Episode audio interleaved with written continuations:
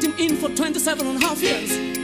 They were trying to silence him. Way back before 1994, people were killed, running for their lives. Blood was shed.